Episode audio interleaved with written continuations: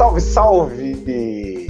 Aqui é Leonardo Sherman e sejam todas muito bem-vindas e todos muito bem-vindos ao Nadando na Modernidade Líquida número 82. Falando diretamente aqui da cidade de Sorriso, Niterói, que já está coberta de terceiras doses. As terceiras doses estão por aí.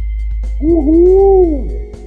E aí, minha amiga Karina Aragão, como vai você e o seu lindo pezinho? Olá, ouvintes! O pezinho tá melhorando gradativamente, mas a cada episódio melhor. Daqui a pouco eu já posso sair para dançar meu forró ou descer até o chão, como eu falei no episódio passado. Tá tudo melhorando, né? Mais feliz com essas doses chegando. Niterói sendo uma cidade de referência para vacinação, é muito legal ver a nossa perspectiva progredindo. Só não é tão legal assim, a gente tá aos 17 graus hoje, a gente sempre precisa começar aqui fazendo o nosso clima-tempo. 17 graus no meio de uma primavera, a gente precisa avisar o universo que não estamos no inverno ainda, não é mesmo? Ou então a gente precisa pensar pelo lado positivo. Ah, 17 vai. graus significa que ninguém está ligando o ar-condicionado. Então, a conta de luz vai vir mais baixa, vai vir mais baixa. Mesmo tomando banho é, com chuveiro elétrico, a conta de luz vai vir mais baixa do que ar-condicionado e ventilador ligado inteiro. Só você assim mesmo para me tentar ver o lado positivo nesses 17 graus, que para mim é uma laje. Olha a bandeira já. vermelha, olha a bandeira vermelha. Tá bom, tá bom. Aproveitando esse clima tenso de frio, Nesse episódio de hoje, a gente vai tratar sobre o conceito de lugar de fala, que é um conceito muito debatido no, no, muito debatido no debate contemporâneo, é ótimo, tá até redundante, tá vendo? Muito falado no debate contemporâneo. Isso na nossa primeira parte. E na segunda parte, a gente vai pensar se é possível promover identidades sem estabelecer grandes rupturas. Vamos mergulhar? Vamos!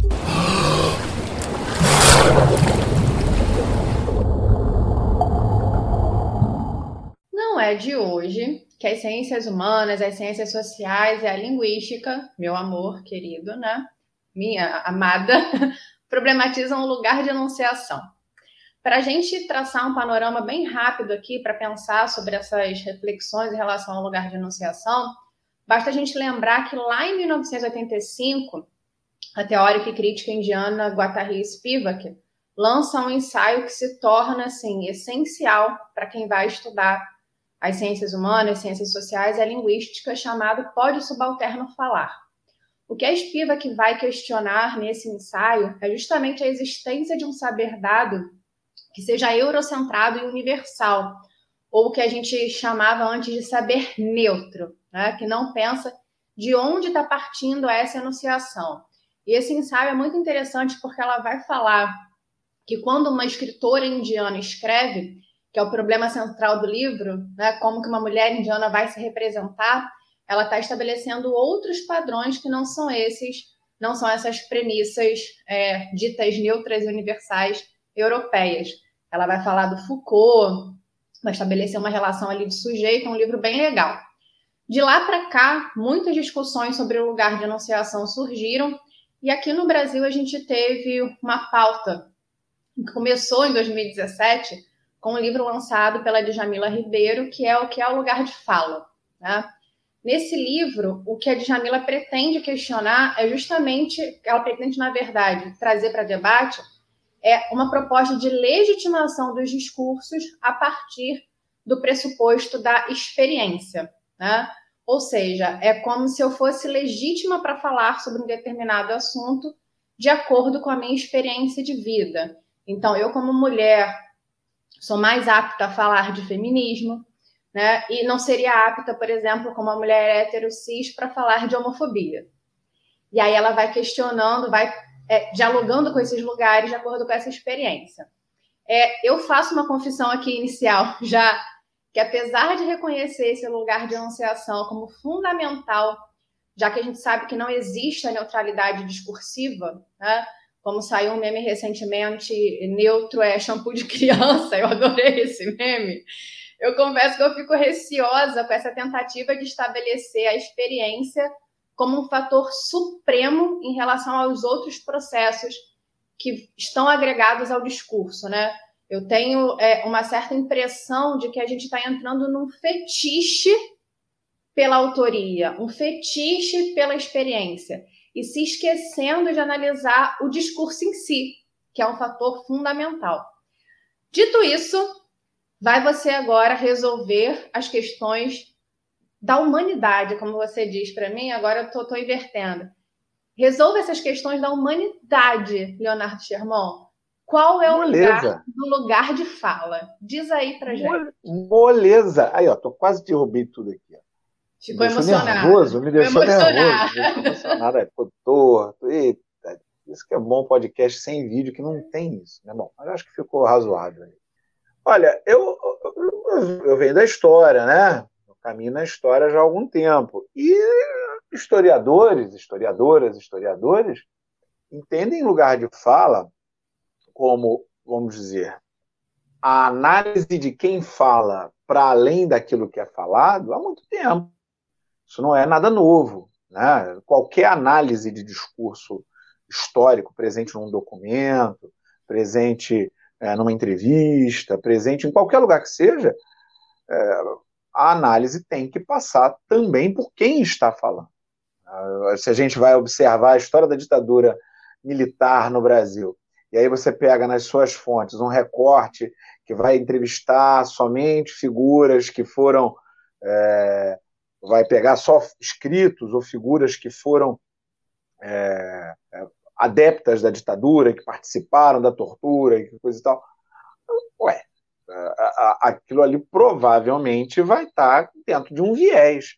Na tentativa de caçar esses vieses, de entender esses vieses, de saber o que está acontecendo, a gente tem que ver quem é que quem é que está falando. Isso aí é, é, técnica básica de, análise de, de, textos históricos, de documentos e por aí vai. Você vai analisar um documento que foi escrito pela Igreja Católica num determinado momento, sobre um determinado assunto, você tem uma visão. Quem é dentro da igreja, inclusive, também é uma visão, que dependendo das pessoas podem ser outras visões dentro de uma mesma instituição, como é o caso da igreja que eu estou citando aqui. É, então, a, a, a, análise do, do documento histórico leva em consideração o que está sendo chamado de lugar de fala há muito tempo. Né? E isso realmente é importante, como você falou. Fundamental saber quem está falando. Agora, é, entre aquilo que é o lugar de fala e a sua utilização benéfica para dar voz aos excluídos e uma outra utilização que vem sendo feita, é, no sentido de estabelecer lugares privilegiados de fala, é, nós temos uma distância muito grande. Né? Então, se a gente colocar para o cotidiano, né, é claro, é, o lugar de fala, considerando essa teoria do jeito que ela, do jeito que ela é apresentada pelos autores que trabalham, as autoras que trabalham o, o lugar de fala, de fato, é importante que a gente entenda que, para além daqueles que estudam um determinado fenômeno, para além do que aqueles que, que, trabalham com esse fenômeno, há aqueles que vivenciam aquilo. Né? E é nesse ponto que o lugar de fala se torna importante, porque é, quem tem mais é, autoridade para falar sobre racismo? A pessoa que sofre o racismo ou a pessoa que estuda o racismo? E aí é que nós temos uma, uma divisão importante há muitas pessoas que acreditam que somente tem direito a falar sobre o racismo aquele que é, é, vivencia o racismo. Numa contraposição à visão que existia até então. Porque a gente Essa palavrinha tem que lembrar que, as... que você colocou aí é fundamental, né? É, sim, mas isso a gente tem, também tem que entender que isso é uma reação ao silenciamento dos subalternos né, pensando nesse texto, né? Uh, pode o subalterno falar. É, é, é uma reação ao silenciamento durante centenas e centenas e centenas de anos das pessoas marginalizadas, das pessoas que estão na situação de opressão, né, que são oprimidas.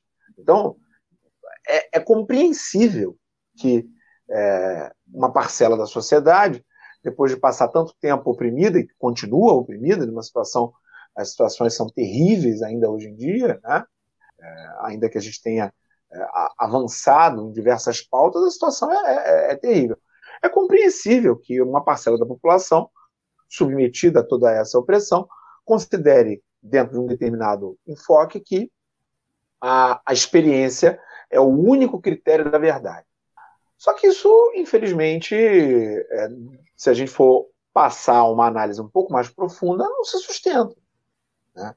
Não se sustenta, porque é, a experiência ela é um dos elementos que compõem os critérios de verdade. Não é o único critério da verdade. Né? Seria uma ingenuidade a gente pensar dessa maneira. Então, quem pode falar? Na minha visão, todo mundo. Todo mundo. Até porque, considerando o lugar de fala, considerando o lugar de fala no seu sentido extremo, todo mundo tem um lugar de fala. Na, na, hora que a gente pensa sobre a tortura na ditadura militar, quem pode falar sobre a tortura? O torturador ou o torturado? Na minha visão de historiador, o ideal é que fale todo mundo. É claro que a gente vai considerar a fala do torturador de uma maneira e a fala do torturado de outra maneira. Não sei, mas dependendo do caso, é provável que o torturador, pelo menos isso seria assim em outros tempos, né? não vá ser lá muito orgulhoso do que fez eu digo que isso era assim em outros tempos, porque agora é, é, falar de tortura e, e, dizer que tortura é legal faz a pessoa atingir os maiores postos da, da administração pública. Mas a que é, ponto é, chegamos? A que ponto chegamos? Mas em outros tempos, se você fosse observar uma documentação nesse sentido, você ia ver, ah lá, o cara está tentando escapar, está tentando fugir da responsabilidade sobre esse ato horrendo. Né? Mas é importante que todo mundo fale. Né? Não é à toa que, que, que é, é prática comum, posteriormente às ditaduras, a eliminação dos documentos, ou então colocar os documentos em sigilo por 50 anos, para que quando é, esses documentos venham a público, eles não tenham mais é, eles não tenham mais efeito sobre a, sobre a população. Então, é, quem deve falar? Na minha visão, todo mundo. Porque todo mundo tem um lugar de fala. Todo mundo tem um lugar. No sentido de que todo mundo é, é, que se coloca sobre um assunto, ela está carregando em si todos os elementos da sua história de vida. O lugar onde ela viveu, o lugar onde ela nasceu, o lugar, as pessoas com quem ela circula. Então todo mundo tem que falar, não pode calar. É, é todo mundo falando que a gente sabe o real estado das coisas e a gente pode se movimentar nessa floresta discursiva. O que me parece. Que floresta gente... discursiva? Ah, garoto. Bem, bem poético, bem poético. Vou guardar para usar nas minhas próximas poesias. Pode deixar, vou atribuir direitos autorais. O que me parece, com, com o que você colocou, ia dizer, o que me parece com a sua fala é que existe uma discrepância entre o conceito e o, e o uso. Né? É a gente chamar atenção para esse lugar de fala, para esse lugar de experiência, que é importante, no entanto, ele não é, é, não estabelece uma hierarquia com os outros elementos. E o que me incomoda muito é quando a gente começa a estabelecer essas hierarquias, como se é, eu, por exemplo, aqui no, no meu lugar de pessoa que, que é de pessoa de mulher cis e hétero, não pudesse me incomodar com a homofobia e não pudesse falar sobre homofobia. Eu vou falar do meu lugar. Então, muitas vezes eu vou falar do meu lugar de educadora, vou falar do meu lugar de, de cidadã que quer uma experiência de vida mais democrática. Né? Então, eu tenho ali dentro de onde me mover. E aí eu acredito que quando a gente começa, talvez, a hierarquizar essa experiência, a gente cai num hábito péssimo, que eu assim, hábito péssimo social, que é começar a criar inimigos que, na verdade, deveriam estar com a gente. Né? A gente deveria estar numa mesma luta. Eu não é, lembro um episódio, por exemplo, que para gente, a gente conversa muito sobre isso, e para gente é marcante dessa postura, que é o que aconteceu no, no início do ano com a Lilia Schwartz, quando ela criticou o álbum da Beyoncé. Né? E aí a, a Lilia Schwartz tem uma história de pesquisadora, de antropóloga, né? escreveu vários livros sobre a questão do racismo, sobre, livros analíticos mesmo sobre o Brasil do século XIX, sobre a perspectiva da eugenia da década de 30. E aí o que se colocou contra ela é que era a branca falando. né? Ah, é a branca criticando a Beyoncé, é o lugar da mulher branca. E não se analisou o discurso dela, a fala dela, né? E nem o lugar dela como pesquisadora.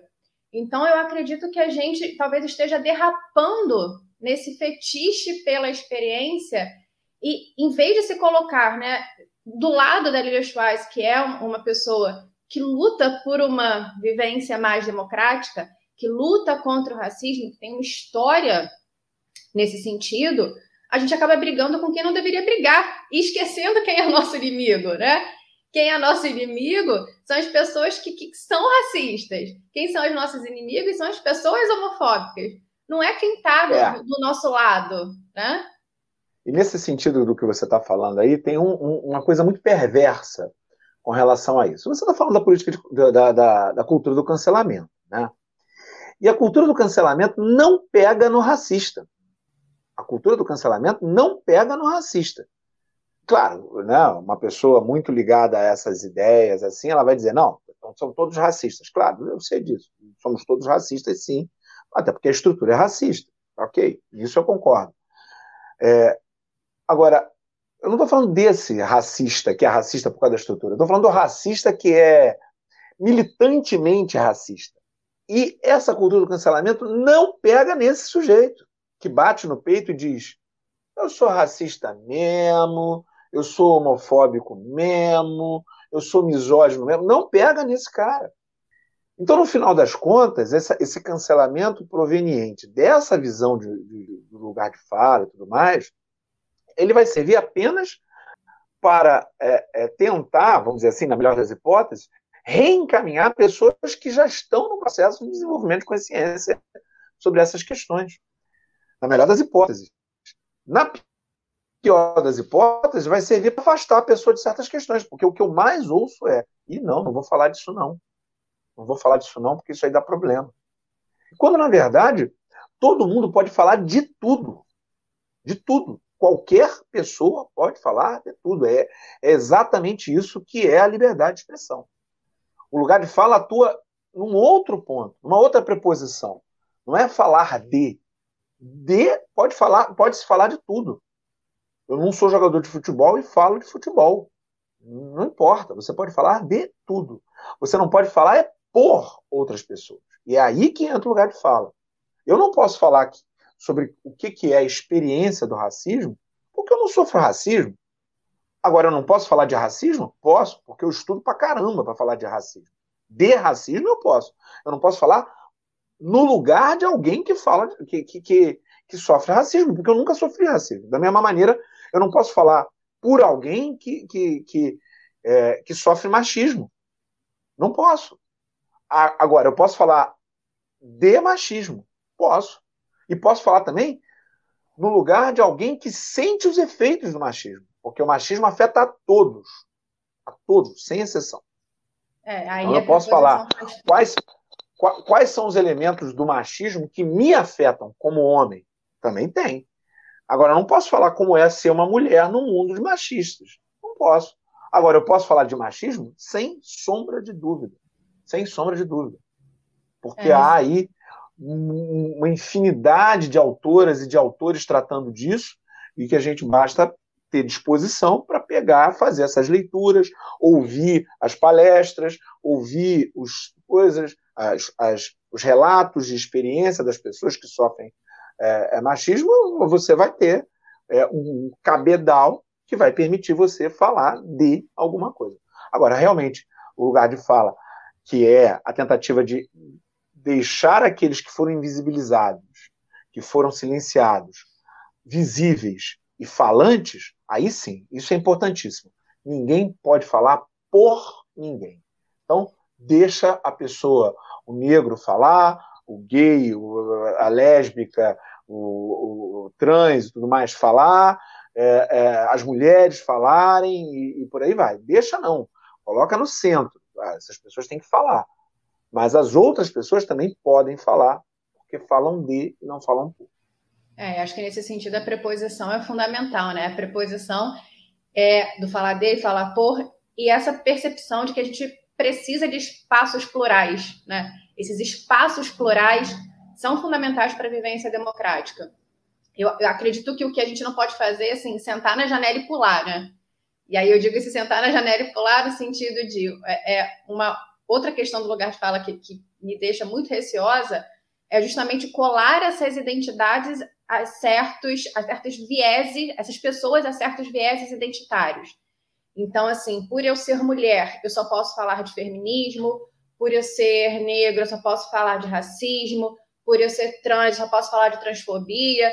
E aí, isso para mim significa sentar na janela e pular por outro lado. Né? Justamente para tentar resolver todas essas tensões de um conceito que é difícil, é um conceito cheio de, de, dicotomias, eu acredito. A gente precisa chamar alguém para ajudar a gente. E quem que a gente vai chamar? Nosso querido Drummond. E agora, José? A gente terminou a primeira parte falando sobre a importância de termos espaços plurais e de promovermos identidades descentradas. Eu adoro essa expressão dos estudos decoloniais. A gente pensar em descentralizar, né? a gente ter várias vozes no debate público. Mas a gente viu que isso não é fácil. Né? Se fosse fácil, já estava resolvido. Então, por isso que a gente está aqui pensando sobre esse tema.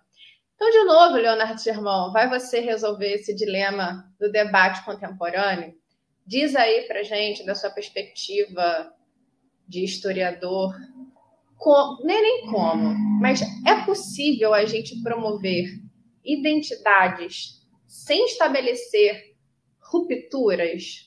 Ou não? A gente está ferrado não. e acabou, é isso mesmo? Não, não, não. Não, obrigado. Então, por não, obrigado, só... ouvintes. Até claro o episódio. Não tem a menor possibilidade. A identidade é a ruptura. A identidade é a ruptura. Pode guardar isso aí, não tem como. No momento que você estabelece uma identidade, na hora em que eu digo nós, eu também digo eles, ou elas. Né? Se eu estabeleço uma identidade, eu estou rompendo com uma unidade. Né? Então, não é possível promover identidade sem ruptura. Se existe identidade, existe ruptura. Identidade é ruptura. É ruptura numa determinada unidade. Toda identidade é a tentativa de estabelecimento de um grupo que rompe com um grupo maior, obrigatoriamente.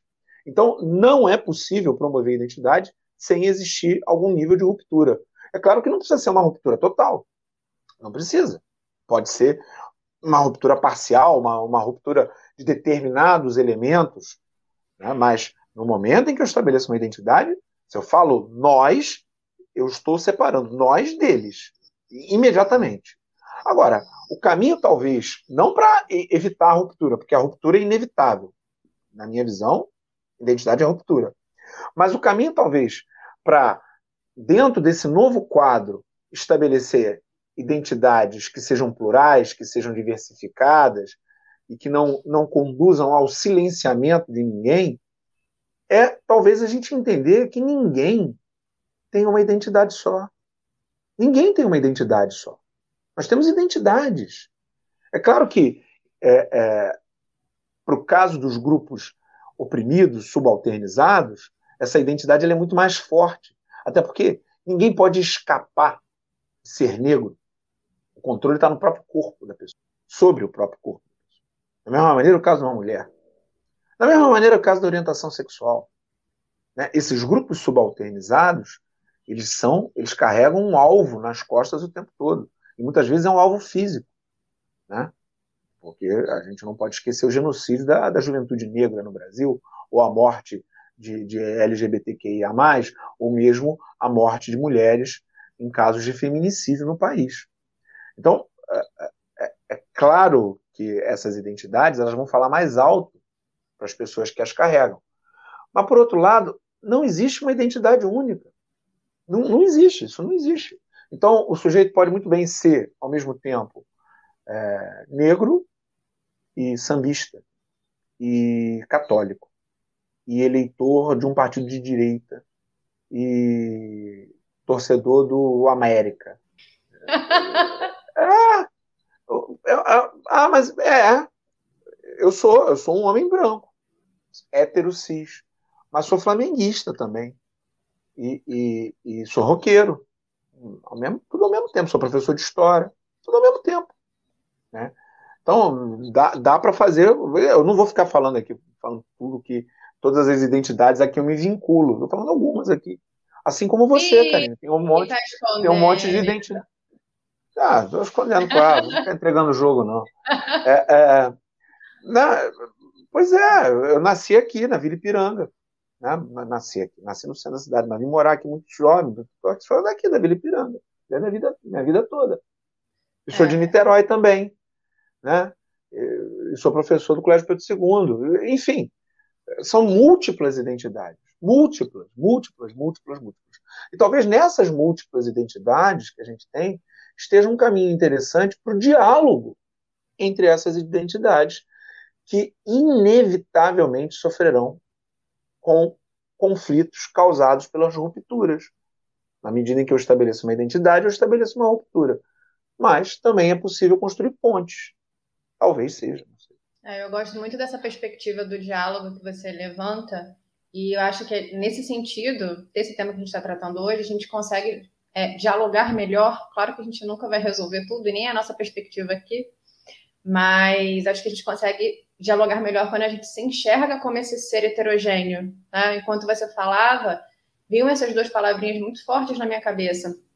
A nossa tentativa, talvez, de homogeneizar a nossa identidade, ela é perigosa. Né? Ela é perigosa, primeiro, porque a gente não vai conseguir, e segundo, porque a gente vai se reduzir, né? Quando na verdade a gente é atravessado de várias identidades, a gente é atravessado de várias vertentes, de vários vieses. Me lembra muito a, a imagem que o Mário de Andrade criava lá no livro dele chamado Paulicéia Desvairada, que era imagem carnavalesca. E aí ele falava do arlequim como aquele composto por losangos, losangos de cores diferentes, losangos de tamanhos diferentes, sobre essa imagem poética de alguém atravessado por várias situações, né? e situações que são móveis, porque as nossas identidades vão mudando de acordo com a nossa experiência, então a gente está sempre em modificação. É, então, se a, a, ruptura ela é, ela é, é, vai acontecer, eu acredito que a coexistência também pode acontecer. Né? Nesse sentido, eu acho que a nossa vivência é dialética mesmo. Né? Vai, vai existir a ruptura, vai existir a, a tentativa de coexistência com quem está do, do, seu lado. Então, a gente, de repente, é, é, e eu lembro muito também, a gente começou falando da Spivak, quando ela trabalha a ideia do, do essencialismo identitário, né? mostrando o quanto o essencialismo identitário é necessário para promover um debate, mas o cuidado que a gente precisa ter, precisa ter para ele não gerar dicotomias, mas gerar ressonâncias. Então, assim, é, essa ideia de gerar ressonâncias numa coexistência heterogênea parece uma coisa impossível, né? Mas eu acredito que esse talvez seja um caminho para a gente afirmar identidades, afirmar vozes, sacudir as estruturas dessa subalternidade de uma maneira que seja benéfica para a gente, que está aí lutando por essa pela tentativa de uma vivência mais harmônica. Né? Acredito que o nosso caminho talvez vá por aí. Um pouco utópico da minha parte, mas né? vamos sonhar para tornar real. Né? Dito isso, vamos para as nossas. Para o nosso Data NML. Data NML. Na semana passada, a gente perguntou para os nossos ouvintes no nosso Instagram sobre, o nosso, sobre a questão do pensamento crítico, que foi o tema do nosso episódio 31. E aí a pergunta que a gente fez essa semana foi: o pensamento não crítico deveria ter espaços espaço em veículos informativos como a Folha, etc., a gente tratava da, né, do discurso do Narlock sobre as sinhais pretas. E aí, nossos ouvintes, bem coerentes, eu fico bem orgulhosa dos nossos e das nossas ouvintes, disseram que esse pensamento não crítico, 67% disse que não, que não deveria ter espaço, e 33% disseram que sim. Né? O que, que você acha sobre, essa nossa, sobre esse nosso resultado, né, irmão? Eu acho que eu tenho que brigar com a produção. Brigar com a produção. Uma auto-briga, né? Uma auto-briga. não, veja, a pergunta tem um problema. O pensamento não crítico deveria ter espaço em veículos informativos, como a Folha? Depende. Porque se for um veículo informativo que seja de um grupo que não prestigia, não prestigia o pensamento não crítico, aí não. Aí não tem problema. Aí, aí sim, pode ter o pensamento não crítico à vontade. Se for lá a, a folha de uma religião dessas fundamentalista, tudo bem, manda ver lá, não precisa de pensamento crítico nenhum.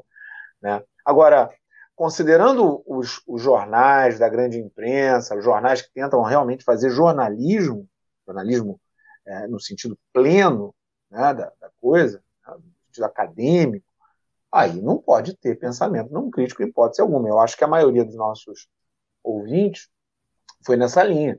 Não pode. A, a, a, o pressuposto é, se está fazendo jornalismo, a gente imagina que todas as boas práticas da, do jornalismo foram, foram atendidas. E o pensamento crítico, obviamente, está é, tá ali né, na base dessas boas práticas. É, agora, se você pensar lá, a folha é, do. A, a, o, o, vamos pensar assim, um veículo informativo, o, o perfil na internet de uma torcida organizada é, de futebol de alguma. Será que precisa? O, o, quanto que precisa, né? Eu gostaria que tivesse algum, né? Para entender, por exemplo, que o adversário não é inimigo. Seria bom. Mas, tirando isso, do ponto de vista da análise do jogo ali, né, vou enlouquecer, vai falar que não, só a gente, é viva a gente. Tudo bem. Viva a gente, igual como você falou no, no episódio da semana passada. A pessoa estaria atrapalhando o gol. pois é, pois é, exatamente. É, quando a gente. Vamos pegar a Copa do Mundo, né? Quando a gente ouve lá o Galvão Bueno, o que a gente espera dele? A gente espera um pensamento crítico do Galvão Bueno ou a gente espera emoção? Né? É claro que chega um momento que nem o Galvão Bueno aguenta, tipo o 7 a 1 né?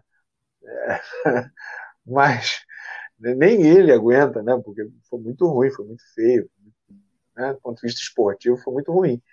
Agora, é, é agora, de uma maneira geral, você não está esperando que o Galvão Bueno tenha lá uma, uma visão realmente tá falando, não, é emoção, viva o Brasil e tal, papai.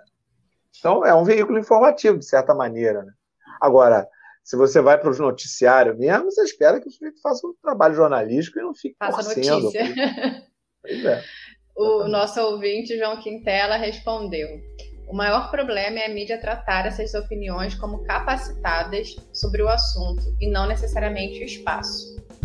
É uma visão interessante, é, acho que é, vai, é. vai convergindo com a sua, não é? É, é isso aí mesmo. Queridos e queridas ouvintes, nós vamos chegando aqui ao final desse nosso episódio.